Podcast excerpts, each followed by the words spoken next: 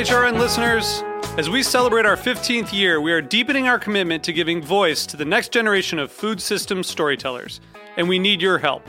Our internship and fellowship programs help activate new possibilities for underrepresented and underestimated young people through experiential journalism, audio engineering, and production training. Through these unique programs, HRN helps food equity stewards build essential workforce readiness skills that expand their potential and foster economic mobility. Please consider supporting these critical programs. And with a minimum donation, you can be entered to win a dinner for two at an amazing restaurant in one of eight cities and tickets to a concert at a great venue in one of those cities. We have incredible partners across the country who have donated, as they also share our passion for helping to educate the next generation of food systems storytellers.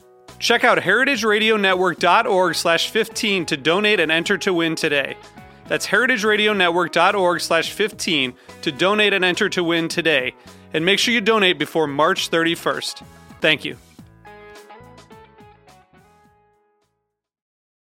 This episode is brought to you by HH Bespoke Spirits, a fashionable portfolio of unique spirits, including bespoke gin, rum, and vodka, inspired by the rich cultural history and distinctive style of the Harlem Renaissance. Learn more at hhbespokespirits.com. This week on Meat and Three, we bring you stories about how Gen Z is different from their millennial predecessors through the lens of food. My knowledge of alcohol didn't really come from like Bud Light commercials or like Project X. Yeah, and that's my gripe with the platform as well, is that all these DIY videos, cooking videos, they're 20 seconds. What's one food item from your childhood that you wish you could have today? Dunkaroos because they don't exist anymore. Mhm. Although the Dunkaroos Twitter was activated again a year ago, so it's only a matter of time. They've tweeted a couple times. It's pretty hype. Listen to Meat and Three, HRN's food news and storytelling roundup wherever you get your podcasts.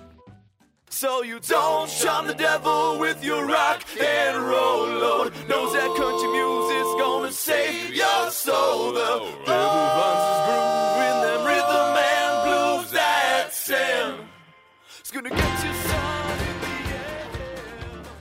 Welcome back to the Speakeasy. I'm Damon Boelte. And my name is Sother Teague. And I'm Greg Benson. Hey, fellas. Greg, you sound Hey, everybody. you sound further away than normal.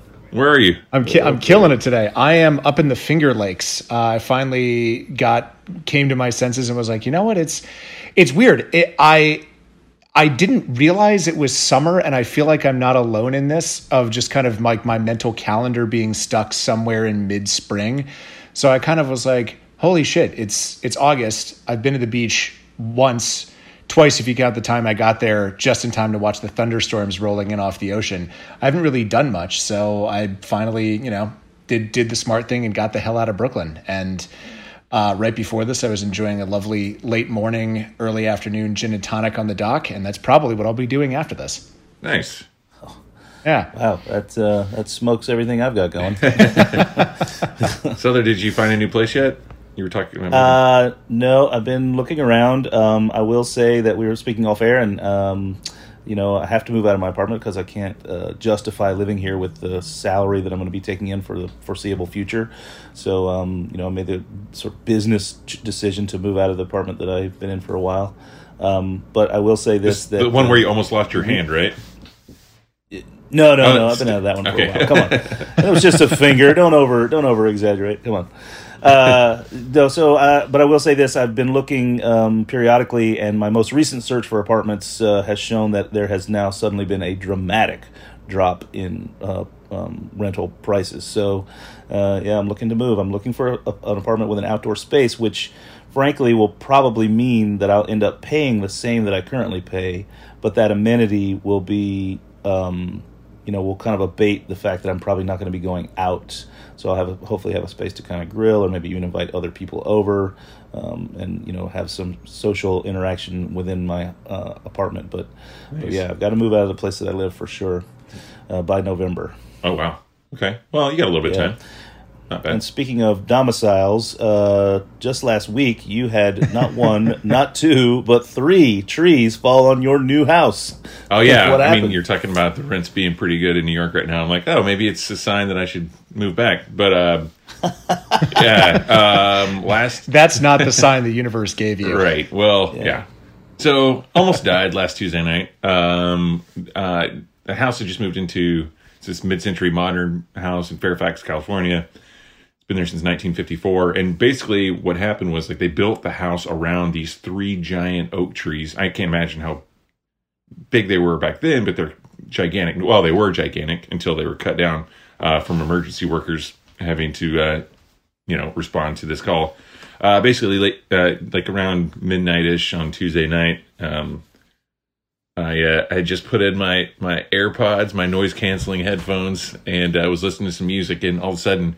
Uh, the guitars were a little bit more loud and distorted, and the drums were heavier, and and realized holy shit uh this like 200 foot tall like 200 year old oak tree had fallen uh one of the upper branches like which is basically the size of a tree a, a normal sized tree had broken off randomly. It wasn't dead or anything. Broken off fallen ta- and took down two other oak trees on its way down and they crushed the master bedroom uh the carport the garage uh, luckily, like everyone was okay. My brother and Carrie were in the master bedroom, and um, yeah, it like if those other two oak trees hadn't been there to break the fall of the biggest one, then who knows what? what I probably wouldn't be here. Um, but everyone's okay.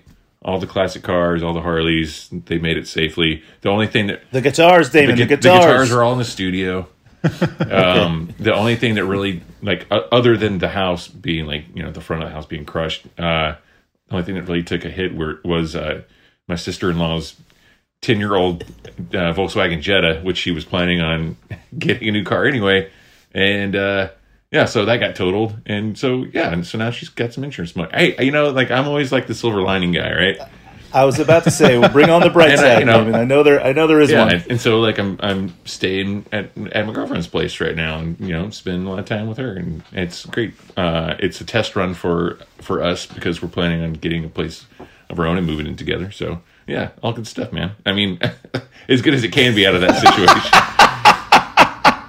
uh, you know, it's Yeah. been it's been really nice. You know, neighbors have been coming by with like bottles of booze and like and gift cards to like you know grocery stores and restaurants around the the neighborhood and I'm like, well, great. I don't have anywhere to cook the groceries, but uh, I know that they also have booze there. So that you know, it's it's been good. I've had a couple other people send me bottles, so I've got a great full bar right now. But uh, you know, it's all it's all in my uh, my ice chest, in my in my bag.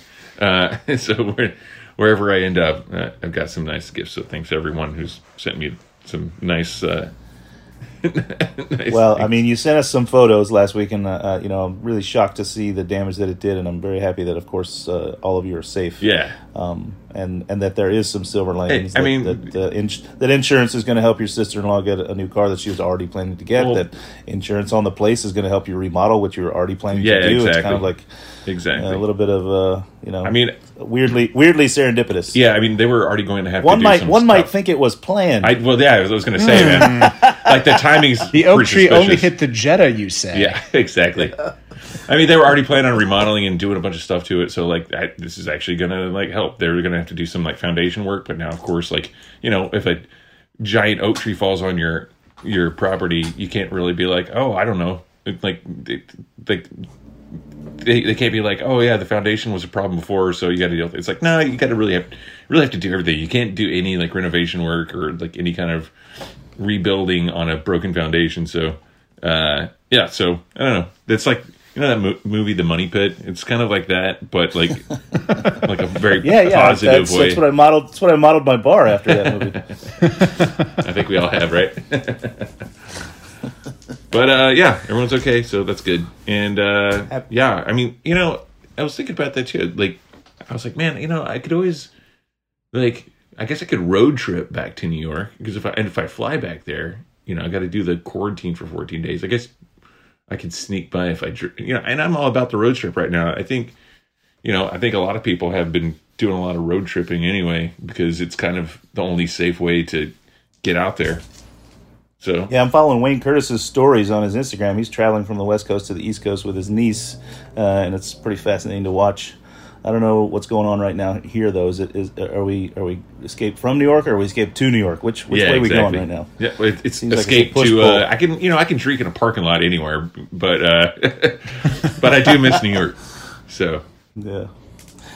Uh, Greg, who we got in the virtual studio with us today, so we can get this show on the road? Well, uh, as we speaking speaking of New York, we have two folks who have been involved in a, a couple projects you might have heard of throughout the city over the years. Uh, Pegu Club, Clover Club, Leyenda.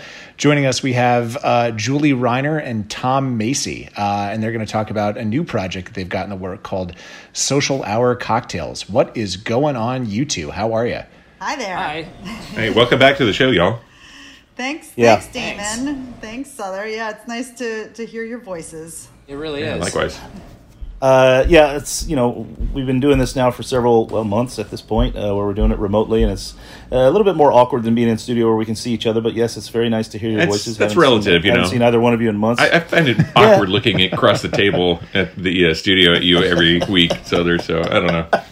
This is better to me. at least at, at least I had a shirt on. oh yeah, exactly.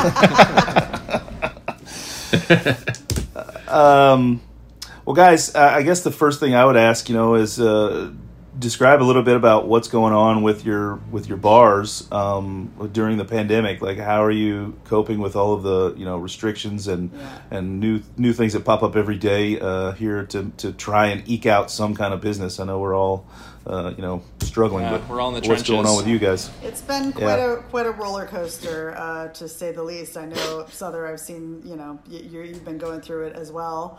Um, uh, yeah, you know it's it's been challenging. I, I will say that you know this is something that I never uh, saw coming ever, you know, and uh, so I think in the very beginning it was just really shocking, you know, and um, we've just and every two weeks it changes, you know. We we opened for to go cocktails, and then, you know, and then we were able to, uh, or, we were selling to go and bags, you know, and then we were able to put a table at the front door, and we were doing cocktails in cups, and then we were able to have some tables outside, you know. So we've just been kind of pivoting with what we're allowed to do and trying to uh, you know, bring in as much as we can to maintain our businesses. Um, thankfully, we're in a neighborhood that um, support you know that is that there are people there and there are people working from home and you know unlike a lot of uh, the other bars like in the city or financial district who are Yeah. really out of luck um, we have people rooting for us in carroll gardens and cobble hill so that's been that's been great Yeah, Yeah. uh, I was yeah, that talking to someone yesterday about who uh, was uh, walking around Manhattan and certainly Midtown, and just how it's. I it made me really appreciate what Julie just said that there is uh, a lot of support around here. So while it's tough, I I think we're one of the lucky ones. Yeah, Oh yeah, it's tough everywhere. You know, I've uh, uh, I've been doing a bit of delivery on my uh, stupid little electric scooter, uh, and when I get over into Brooklyn, it's uh, it seems like a whole different world. You know, when I'm in Manhattan, it's very uh, you know, there's plenty of sidewalk uh, cafes and, and, and parking lot cafes that are going on, but they're not nearly as bustling, um, or you know, or still aren't as many people literally walking around on the streets as when I get into Brooklyn. It's I think there's a lot of people who who, who bailed out. You know, uh, they, they just jumped ship. yeah Yeah, it's always funny to me. I always remember like, you know, having customers come in to like Prime Meats back in the day and be like, "Oh my god, what? This is crazy. I've like this is the first time I've been to Brooklyn in like 70 years." And like, why would anyone live here? And I'm like, "Why would you live in Manhattan?" You know, like I know, yeah. it's so true. Yeah, and it's been um yeah, so it's been it's been good Sorry, in Sother. that- in that sense, it's been it's been good. It's also been really tough, you know. Um, in the very beginning, when we first were able to do this, it was like the owner show. You know, Tom would come in one day and do all the batching, and then I would come in the next day and you know put all the cocktails in bags for the orders and organize the orders and then stand at the front door and when people would walk up i would grab their bag and set it on the table and then back up six feet and let them grab it you know it, it's it's crazy. And then and then once we were able to open it was tom and christine and myself uh, and kj and sue just kind of doing everything um, you know and uh, down to like waiting tables outside. So it's Yeah. it's exhausting. Speaking of, of silver linings, I, I said early on, obviously there's a few more staff now, but I said one of the only silver linings, like back in May, was it because I did all of the batching? Was that my like sort of meticulous, obsessive sensibilities? Uh, it was kind of satisfying to have made literally every cocktail in Clover Club for like two months. you know, That's quite a feat. yeah, that was just like, yes, these are all perfect. You know. uh, but uh, yeah, other than that, it's yeah, it's been. I, we often say it's like, oh, we're opening our third restaurant in like eight weeks. You know, because it's just a totally new format and new system. And Right. Sometimes the system will change. You know, hours apart. like I remember, I think.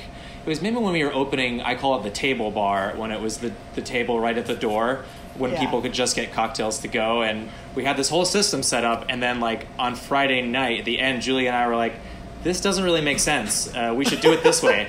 You know, and so like the whole day had been spent prepping for this table bar, and then we had to change it all for the next day. And it was the right call, but it was just yeah, you're just making it up on the fly. Yeah. Uh, yeah, I feel like a hundred days pass and it's a hundred new businesses. Every single day is a brand new approach. How do you? Uh, well, I don't- how isn't the right word? Do you? Is there sustainability to this? How long do you think you can continue in this in this current state of state of affairs? Um, you know, I mean, f- right now, I mean, we're we're maintaining for sure. We're lucky also in that our landlord uh, has been very fair and has reduced our rent for the rest of the year. You know, so um, you know, financially, the places should be able to uh, to sustain themselves. Um, who knows what's going to happen when it gets cold out? Right now, it's sort of like we know that we'll have tables outside through October, um, and but then what? You know, so I don't know. We'll see what happens. November, December, January, February. You know, we who who can say? I don't know. Yeah, So we, we were actually we were actually looking into for Grand Army, like looking into getting like because we set up our our like. Luckily, we got lucky because uh, State Street is part of the Safe Streets Initiative. I saw Uh, that. So like we basically have a, a full block of pe- people will just like bring their lawn chairs out and, and blankets and stuff and like set up in the middle of the street like down the block and grab stuff from Grand Army and it's like all right cool. That's great. Our patio section's a, Yeah. a block long. But um but we were wondering about like what the uh what the legalities are with like putting a tent up and having sh- like uh space heaters and stuff like that. Because I know Sother don't you have a tent up kind of like a canopy over your tables I've got a canopy, and yeah, we we've considered that, but again, it's just throwing maybe good money after bad at that point. You know, we don't we don't necessarily think we're going to wind up paying for all the furniture that we already bought because we didn't have any of that. You know, Right. we don't have tables and chairs and any of that stuff. Um, and also to keep heat, you'd, you'd want to put you know some kind of again less than a canopy, more of a tent. You'd want to kind of have quote unquote walls, and that's that's the whole point of being outside. So. Right. Um, so I don't know if that's something we would even consider, even those sort of stand-up propane heaters. There, Well, you, yeah, and you can't. So and we know this because at Leyenda we actually bought propane heaters like in past years, and the fire department came and were like, "No, no, no, you're not allowed to do that," and Oh. gave us a ticket, and you know, so you it has to be electric if you do have heaters. In which case, you know, then you're running electric on the sidewalk out to your parking space, and I'm sure we'll get a ticket for putting something across the sidewalk. So you Right. know, it's it, I don't know that that's going to be possible either. But um, you know, I mean, I know that for Tom and you know for all of us, like we've you know, I have all these side hustles going to actually make money to support my family. You know, because Susan and I both all of our eggs are in the same basket, and we're not going to be able to pay ourselves out of the bars for the rest of the year. You know. Yeah, Julie, I'm I'm I'm curing salmon and selling salmon on the Yeah, side. yeah. Uh, I'm doing like Zoom cocktail classes. I'm, I'm Yeah, now sure. a global brand ambassador. I, you know, I'm like, I had all of these irons in the fire back in in like March and April when I was freaking out, uh, and and then they all came to fruition, and now I'm running around like an idiot. But but that's good. I'm like, I'd rather that. Um, Yeah. Than the other situation of just going into debt over the course of the year. right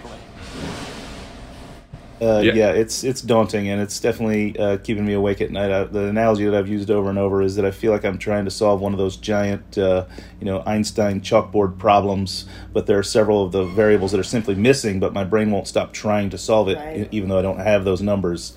So I'm getting no no good rest or sleep. You know, I'm just constantly, you know, toggling between what could be and what might be and what goes on.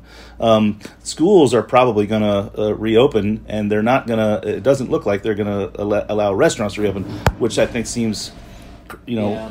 strange. I'm not ready to reopen. I'm curious to know if you are. Like personally, I haven't really been. I've been to two places that do outdoor, and I've kind of like not had the greatest experience at either one. Not not for any fault of theirs, for fault of my own. I'm not ready. Yeah. How how do you guys feel? Are you ready to have people back inside? Are you ready to go back inside yourselves? I'm not ready yet to have people back inside. Um, Totally. Yeah. Yeah, it's uh, we even were when glad you know when they postponed it. Yeah. Yeah, when they did, uh, you know, the date that they did have, we were like, I think we'll wait, you Ah, know, and then yeah. they postponed it from there, which we were thankful for.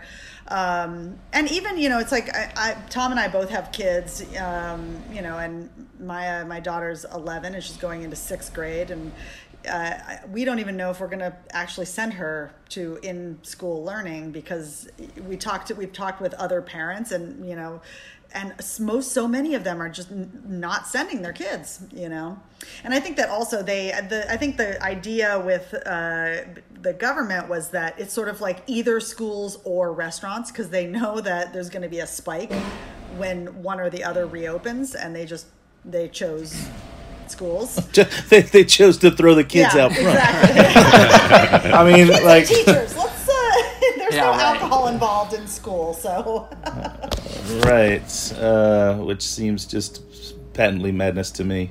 Um, uh, we're at a point where we should probably take a quick break and hear from our sponsors, but we, we're going to come right back and keep talking to Julie Reiner and Tom Macy about your pretty exciting new project, Social Hour Cocktails. We'll be right back. Stay tuned.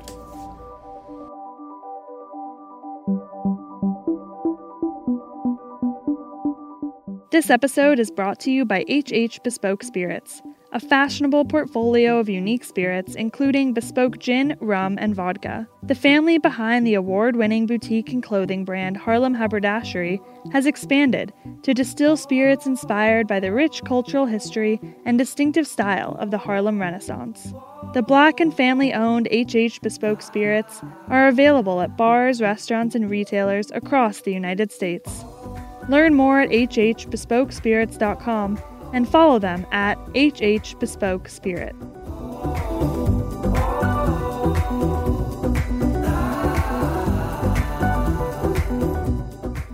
And we're back. You're listening to the Speakeasy on Heritage Radio Network. In the studio today, we have Julie Reiner and Tom Macy, and we were just talking about the current woes of bar and restaurant ownership and what we're doing to kind of like navigate the the the current weather. In in this case, um, there's a lot of uh, a lot of interesting th- like so. There's so you were saying before the break that uh, you know you feel like you're you've got this giant chalkboard and you're trying to do this huge uh, problem without a lot of the variables plugged in. But you know, I I uh, I kind of find it exciting. I mean, like I, I hate to be like the, the silver lining guy on this. I, I love how you do this to me every time. I, I it's it's kind of fun. I mean, like it reminds me. Okay, so I'm like, doom and gloom. You are positivity, and Greg is color commentary. uh, my, yeah, Greg just Greg just calls the plays. Yeah, exactly. But you know, like it's.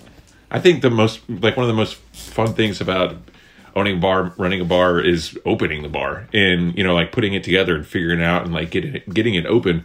And this feels like like someone said like before the break, uh, kind of feels like you've kind of opened up like several different businesses, like you know week to week, day to day, sometimes hour to hour, and don't know, it's just like kind of making it work. Grand Army's not you know, thinking about because we closed for a couple of months to try to figure out what we were going to do, but I can't say that we reopened Grand Army. We just opened up a different business altogether with some of this, some of the similar bones, you know. And uh, I don't know, it's just kind of interesting. I think, especially in New York City, that's kind of that becomes instilled in you, you know. Like that's the the New York hustle is very real, and like you you are kind of forced to find a way, not just in like business ownership and management, but like just in any kind of day to day thing, you know, trying to figure out how to get from point A to point B. Is there like, you know, like, is there a easier way, a better way to do this? Probably not, but but you find the way to do Yeah. it, you know. So I don't know. Um, sure Yeah, I mean, you're you're you're definitely right, Damon. Uh, um, it, it, there are some parts of the, of this that, that I consider challenging, um, and in in that sort of way that's exciting and keeps you moving forward.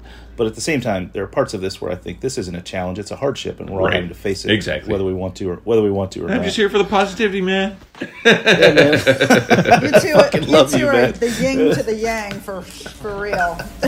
Yeah, man. Ah, I fucking love I'm you, wearing man. I'm wearing tie dye Uh, pajamas right now. Okay, if that tells you anything. of course you are. and Sother, are you still wearing the shirt that says "Fuck it, let's drink"? Uh, yeah, fuck this. Let's get um, yeah, fuck this shit. Let's get drunk. Um, listen, uh, so speaking of getting drunk or at least catching a nice buzz, uh, Tom and Julie, you guys have been working on a project for years, kind of under the radar, and man, what a great time to bring it to fruition. Seriously.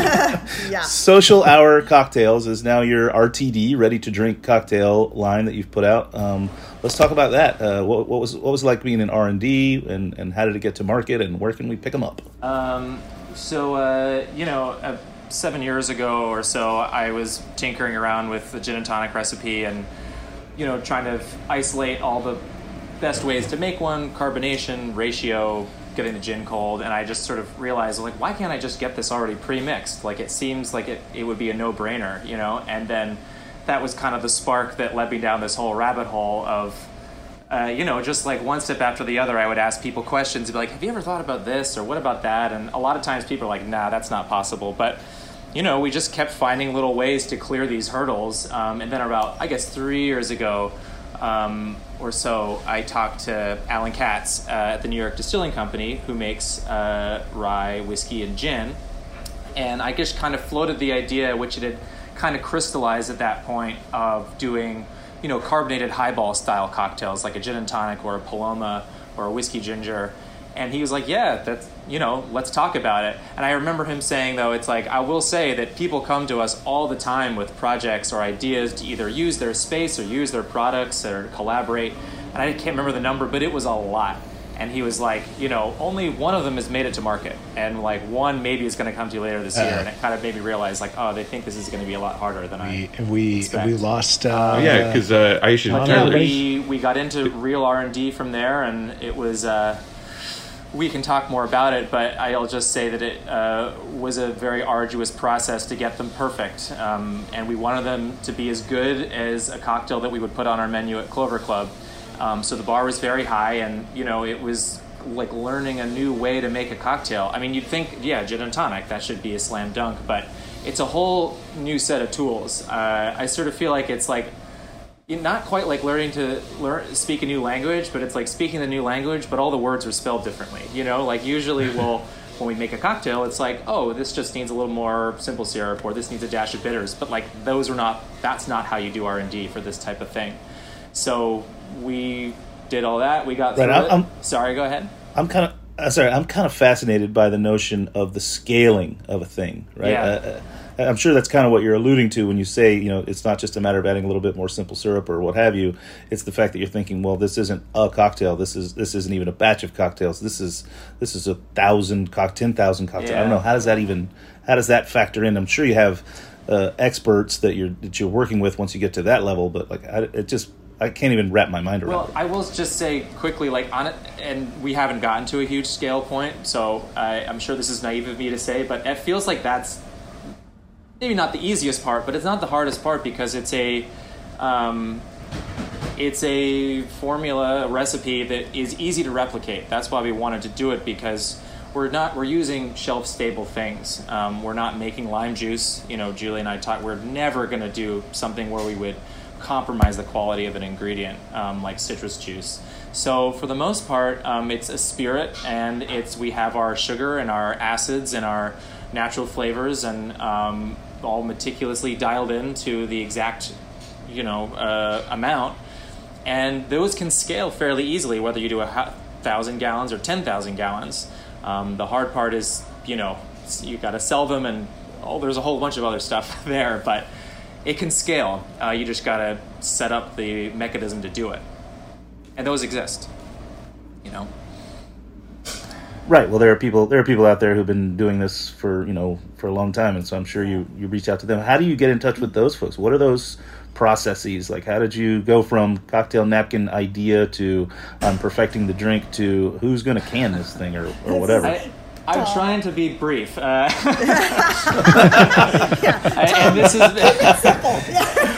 I, I mean, it's a talk show. We can talk. no, no, no, don't give me an opening. Uh, I mean, uh, I mean, so we call uh, it we call it getting canned when you walk Yeah. in and Tom starts talking to you about can or about our cans. It's like oh. this has been like years in the process. You're and, getting the- and he was and and Tom really really took the lead on the development, and you know he and I did a lot of the tasting of various you know we we did so many different variations on the gin and tonic and the whiskey mule um, to get it exactly where we wanted, where we're raising, the ABV or we're adding a little bit more of a citrus note to it because we wanted and them the to be spritz. Oh my god, the spritz. and the spritz and we wanted it the spritz was the hardest one but we wanted it to be delicious out of the can or poured over ice so if you're at the beach you, you know you crack open the spritz or the gin and tonic and it has enough acidity that you're not like oh i wish i could pour this over ice and put a lime on it it needed to be perfect out of the can too but yeah ca- tom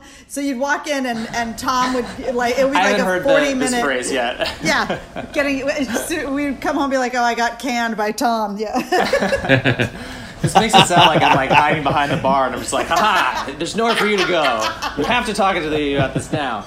Um, which is kind of like not that far from the truth. um, I mean, yeah, no, it's like I, I especially once we got into the. Um, so, so basically, Allen uh, put us in touch with a, a number of flavor houses, which um, you know do a wide variety of products, and um, they are just these massive companies that. And I had no idea going into it. I had my first conversation with a representative that I was talking to just this major high up person, and I was essentially pitching the project, and I was being anyway. I had no idea how high the stakes were, which is probably good, um, but they agreed to. Uh, to work with us on this project, and they appointed this project manager, um, this guy who really became like this father figure because he, uh, he, they basically appoint this guy to help these small businesses not just to develop their products, but navigate all you know production and um, just puts you in touch with people about distribution and all kinds of things and. I learned a lot through that, and I started, you know, basically, uh, I that I learned what I was doing was, you know, starting a business and that I was an entrepreneur, which I don't think had crystallized. And so to that point, I just thought I was making cocktails. And so I started listening to, you know, more podcasts about business. And I just, uh, it lit this crazy fire that um, I just thought about it all the time for, you know, every day for however long it took. And that's why I would ambush people, you know, at work because I was having these conversations with myself all day long. Um, but I mean, uh, yeah, you know, you it, it's uh, it's kind of like the bar industry. It's where you you meet people, you talk to them, and you tell them what you're thinking about, what you're working on, and you have a conversation. And then they'll be like, "You should talk to this person," and then it just kind of leads, you know, some things lead to something else, and you just it's Yeah. about filling out all the blanks. The other thing I, I would add to that too is that you know early on, like we we saw some canned cocktails and we bought them because we, we wanted to, we were like, oh, let's see what people are doing, and we realized that most of the ones that had juice in them were pretty terrible because Yeah. they, you know what they have to do to put lime juice or mint or you know and we're like oh this is awful or it's just not as good as what you could make on your bar you know there, there was that or the ones that were like gin and tonics or you know vodka sodas or whatever the the ratios are completely off on these drinks you know they're they're making them in 12 ounce cans and if you do the math on it it's like you know you look at the, the abv and it's like an ounce and a half or two ounces of the spirit and then 10 ounces of club soda or 10 ounces of tonic. That's not a gin and tonic you know? So Yeah. you know we were just like we can so we can do this so much better. And that was you know the other right. catalyst. and yeah yeah. So yeah as as julie has said it's like yeah we just we thought we could do it better. Um and, but yeah the can size and anyway you know carbonation and it's it, there's a lot of there's just some, tons of problems to to solve and um, sometimes they end up being bigger ones uh, and, or you know or You know- more obvious answers but the thing that's always gotten me about this is like I've I've been a, a spirits judge for the WSWA's in like Vegas and in New York, and I think once in San Francisco and I know Julie's done that a bunch too. Yeah. And uh, you know, it's it's it's it sounds like a really cool job. it, you know, like you wake up early and you're like judging all these spirits and a bunch of different categories, you know, and everyone gets like, th- there's like the two that you're like, oh crap. Like the first things you have to taste are like vodkas and like typically like flavored vodkas. And then like at the end of the day, like you just want to get out of there. You have like palate fatigue. All you want to do is just like crush a beer.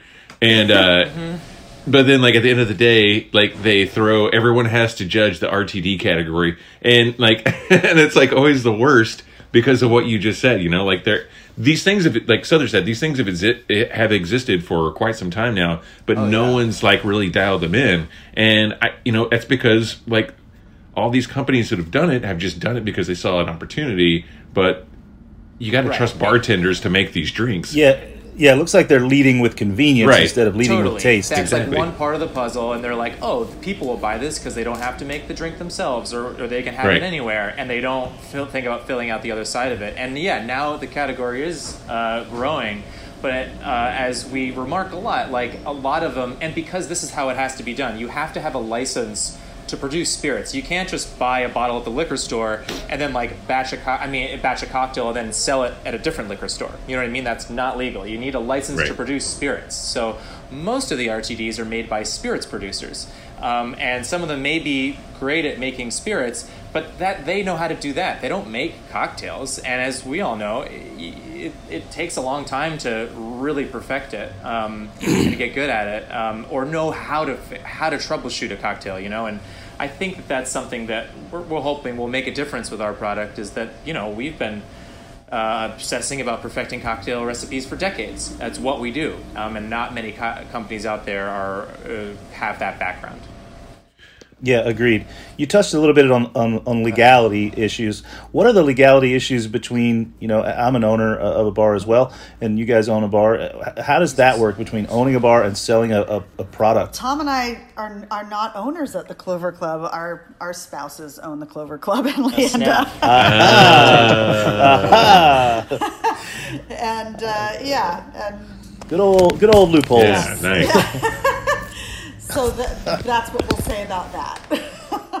Yeah, Fair we enough. We'll- still we'll let that the one lie then. Club, yes, we run the Clover Club, but we're, we, uh, our, That's it. our- my lawyer, my lawyer said, uh, just don't forget birthdays and anniversaries. right. Nice. keep it keep it tight. Yeah. Uh, that's great. When did because it, it launched during all of this, and I feel like time is in this crazy like Yeah. state of flux, state Yeah. of flux at all at all points. What what was the date that you finally launched uh, uh, this this years long We were, process? we were actually supposed to launch in April, uh, which obviously we you know we ended up losing some of our funding because some of the people that invested were bar industry people who then were like, Yeah. oh, I can't invest in this anymore. We You like know? launched. We finished our pitch deck at like the end of February, like you know, Oh, man. and so Yeah. and uh, you know a lot of the plan was. Um, you know, hotels, sporting avi- arenas, you know, airplanes, you know, like that, and that was all in the deck. And then all of a sudden, it was like, this isn't going to work. So we, yeah, we we sort of went. Right, you're like a cooler down on the beach. Right. I'm going to sell it out of those. Right, You right. can drink That's this it. by yourself. yeah, you can still right. uh, your option. exactly. You can drink it alone. Um, and so, uh, you know, it was it was a little more of uh, friends and family, to be honest. I mean, I um, I uh, I had a group of f- high school friends that I'm on this text thread with, uh, kind of randomly, and you mean old You know, old high the- school friends uh, yeah, yeah, no, yeah, no, not, Not not, current high high school. school, students. no. um, uh, and uh, you know, they, you know, it was when we, everyone was talking and frankly pretty scared about everything. And I was like, about this, they were looking at the stock market and talking about that. And I was joking. I was like, hey, who wants to invest in a cocktail company? Kind of joking because I was just like.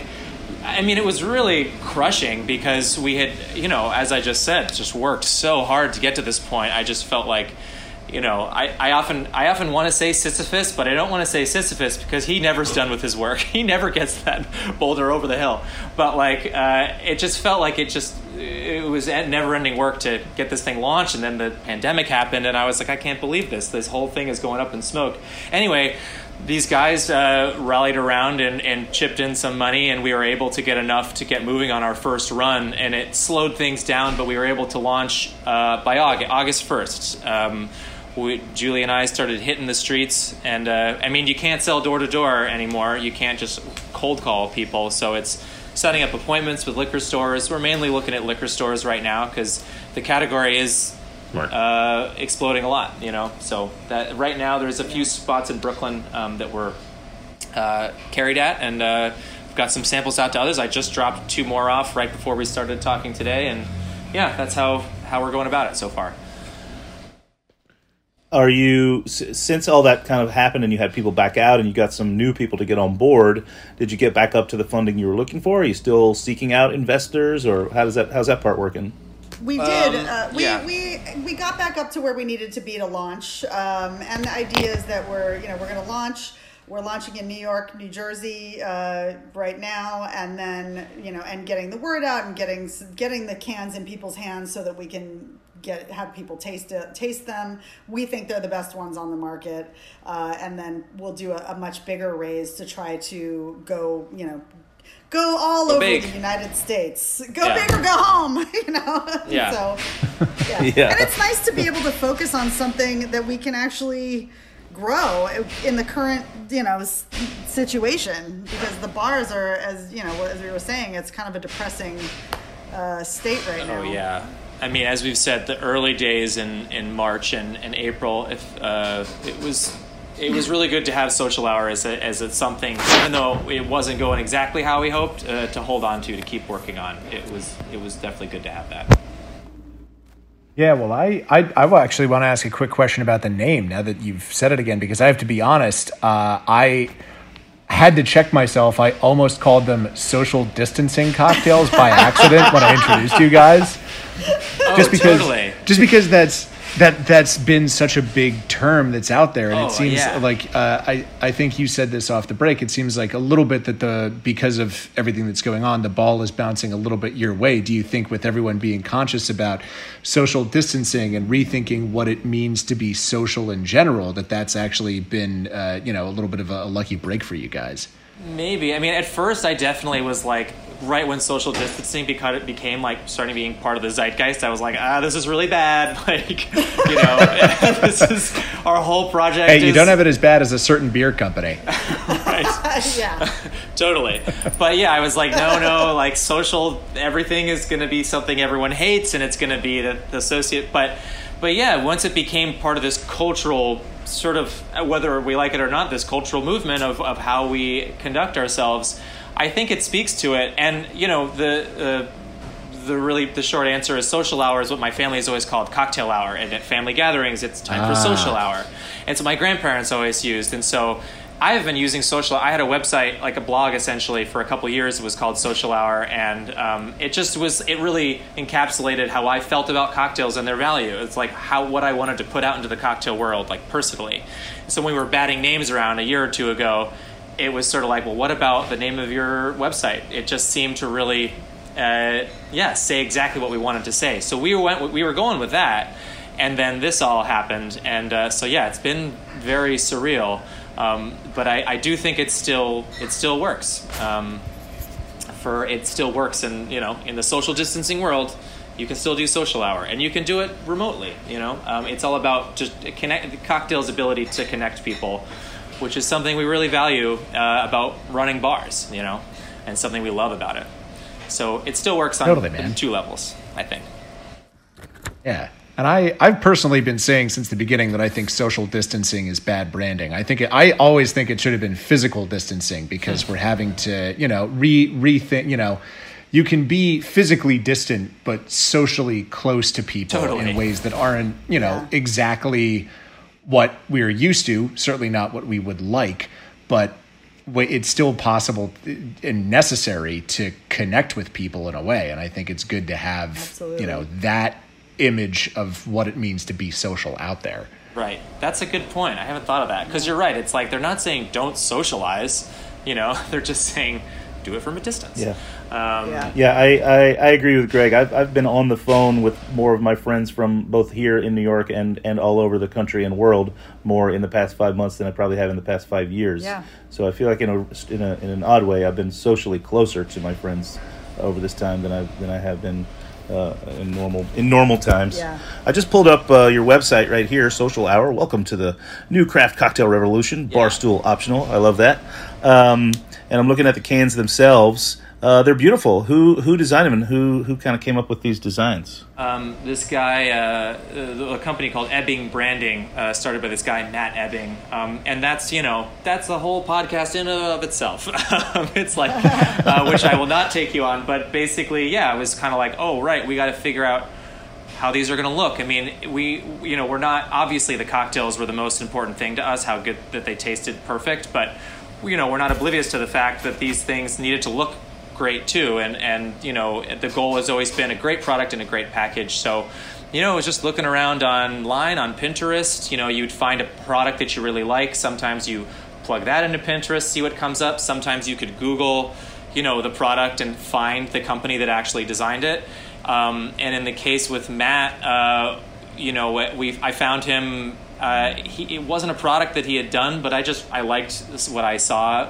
I stumbled across it and we got on the phone. He was the first person I talked to. So, you know, every stage of this project has been like, well, I've never done this before, have no idea what I'm doing, you know? Um, so, uh, and that was the same with, with that. I'm like, have no idea how to interview a designer, you know, don't know what I'm asking for, but he, he just, it was, it just felt perfect right away. And maybe I was like, well, maybe they're all going to feel like this, but uh, he really just, he just spoke about how the prod the product needs to connect connect with people on an emotional level and and not just have it look really great, but like I guess not connect with people directly necessarily, but connect with how you feel about the product and what it means to you, what you want to put out into the world. It was all about. Um, you know the north star of what you're trying to achieve and so he helped us clarify that i don't think we even had a name at that point um, and so, uh, and then, you know, he came with five different, uh, we worked with them uh, on a variety of things, but he came with five different options. And uh,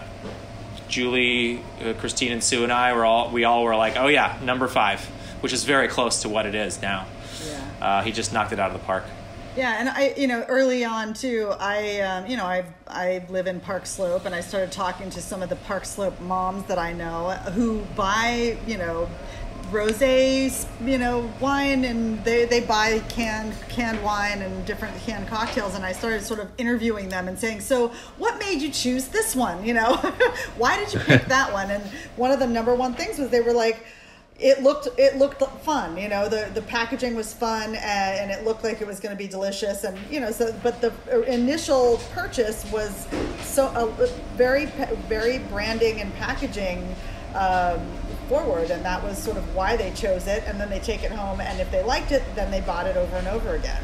Um, so you know we wanted to make sure that that the cans didn't take themselves too the, the design didn't take itself too seriously that it looked like a good time and you know was was fun Yeah, I mean, to me, yeah, I mean, da- Damon Damon's hammered this notion into my head over the years. It, I still think I'm I'm hard headed about it, but but yeah, uh, you know, Damon has a design background, and, and if you, if if they have if they have no idea what's in the can, you got to get the can in their house Right. and in their hand. Right. Uh, so so that that's your only marketing ploy, Yeah. right? The Right. can itself, But- the, the design is the marketing ploy. It also looks like something you could grab. It like it looks fun, like Julie said. You know, and obviously we want to have fun. And if it's social hour, it goes with it. Yeah, but it also alright. looks really clean. You know, like the color. Uh, That's what I was going to say. They look real clean. and to also me. like you can kind of tell that it's done by like real cocktail people because it's got like some legit like uh i like the brooklyn bridge on it but also i like that there's uh actual like uh like shakers and jiggers i don't know how much you have to pay greg Boehm to use that imagery uh Hopefully he's not listening. Boom, boom gets what his cut. Don't, don't, don't, but no it's get around. but it's it's really That clean guy- but also like gets his cut. the like the the soft font like the soft script font on the social hour looks just like it's like all right cool this is like chill we're gonna hang out my my thing like with with canned cocktails that i always have to ask is when are the koozies gonna be made oh yeah.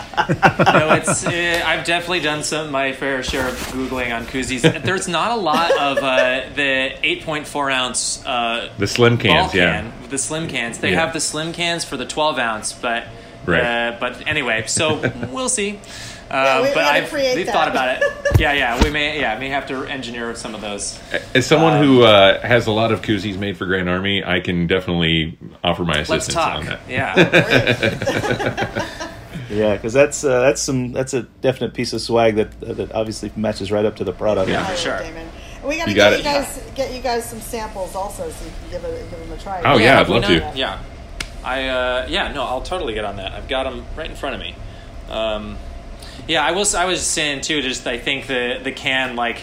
Well, whatever. It's just like when you're designing these things, you know, you, you learn all about the different metrics. And what was nice was that like a third of the can is all the government uh, mandated stuff, and then there you have two more thirds. And so I think what they, they did that was really smart was that they, you say like there's one side that looks very clean and says what it is, what the brand is, what's in it, and then the other side is just like this big explosion of fun stuff with this, the Brooklyn Bridge and all that stuff. And I think that was, you know, that's all on Matt's team. Um, but uh, it it really helps to have you know you assembling a good team and and not just thinking you can do it by yourself, which is a problem that I sometimes have.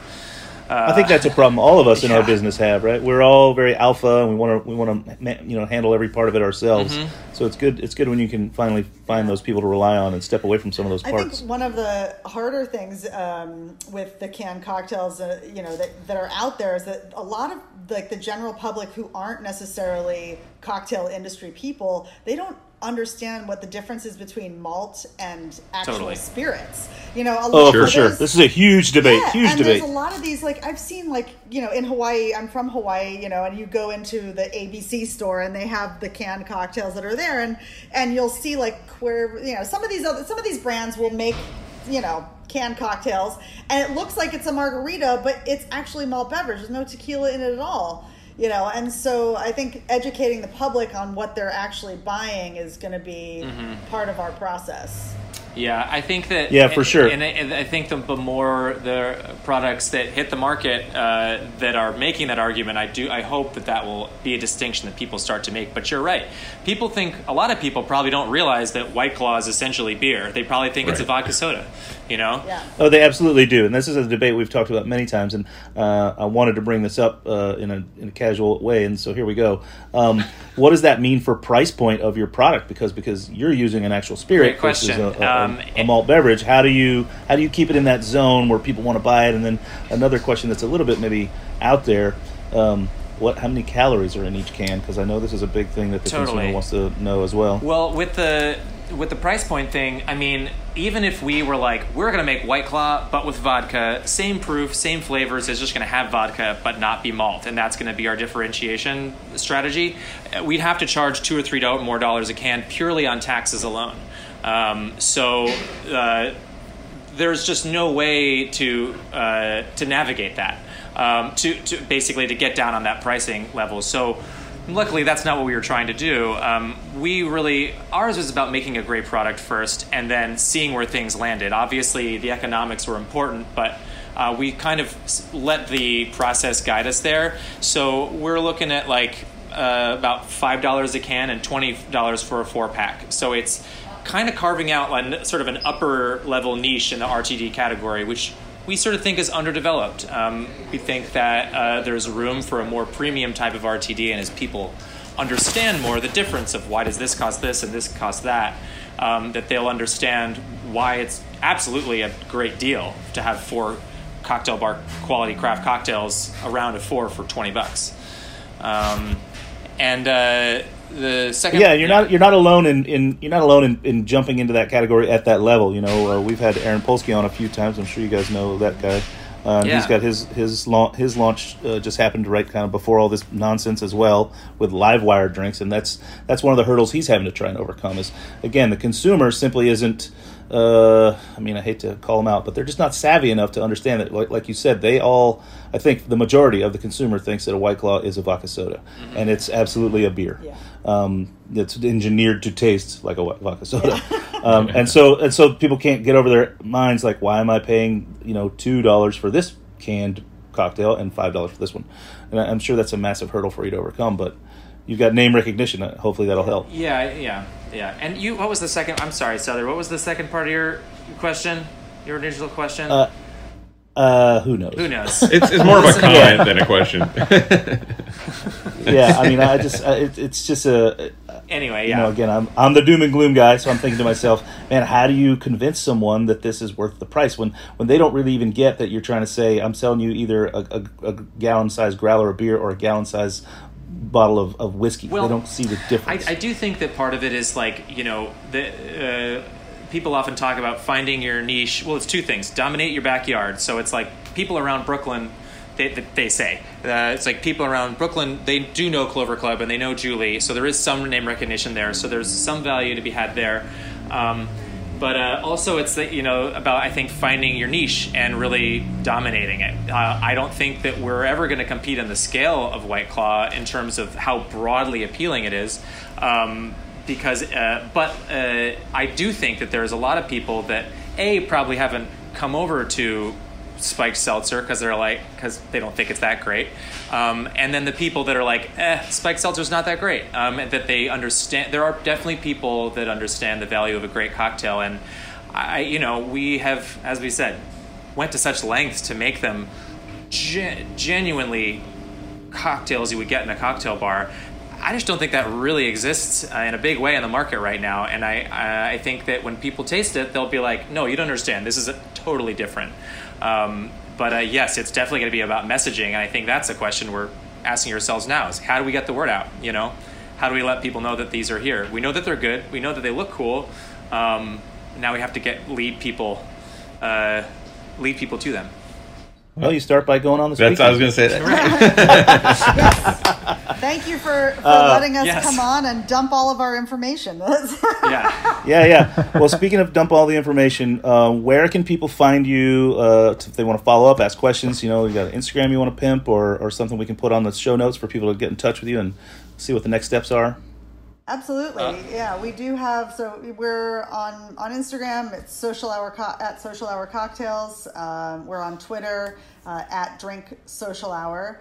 Um, I'm at Mi- Mixtress NYC on all things. and then, uh, as far as uh, where you can find us currently, uh, we're available in Red Hook right now at Wet Whistle Wines. Um, Corey over there is, is selling our stuff. Uh, we're also at Smith and Vine. You can come by Clover Club as well and purchase uh, purchase all three of Um, the cocktails as well. Yeah, Heights Chateau should be getting theirs tomorrow on Atlantic. Um, I know. Uh, I was just talking to Allen earlier that he, uh, I think, either got them or is getting. He's getting four cases of each for the shanty tomorrow.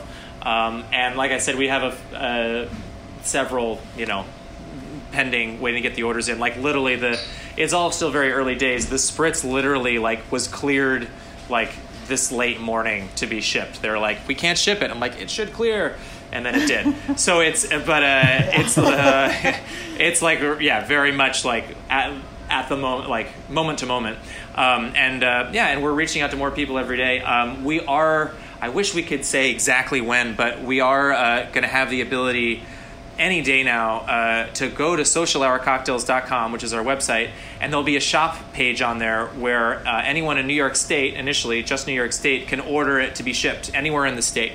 Um, Oh, wow. uh, yeah, and then you can order delivery to anywhere in Manhattan and Brooklyn through the website. There, will be so um, we're just getting that uh, set up as we speak, um, and so it should be any day now. Um, obviously, I'll let everybody know.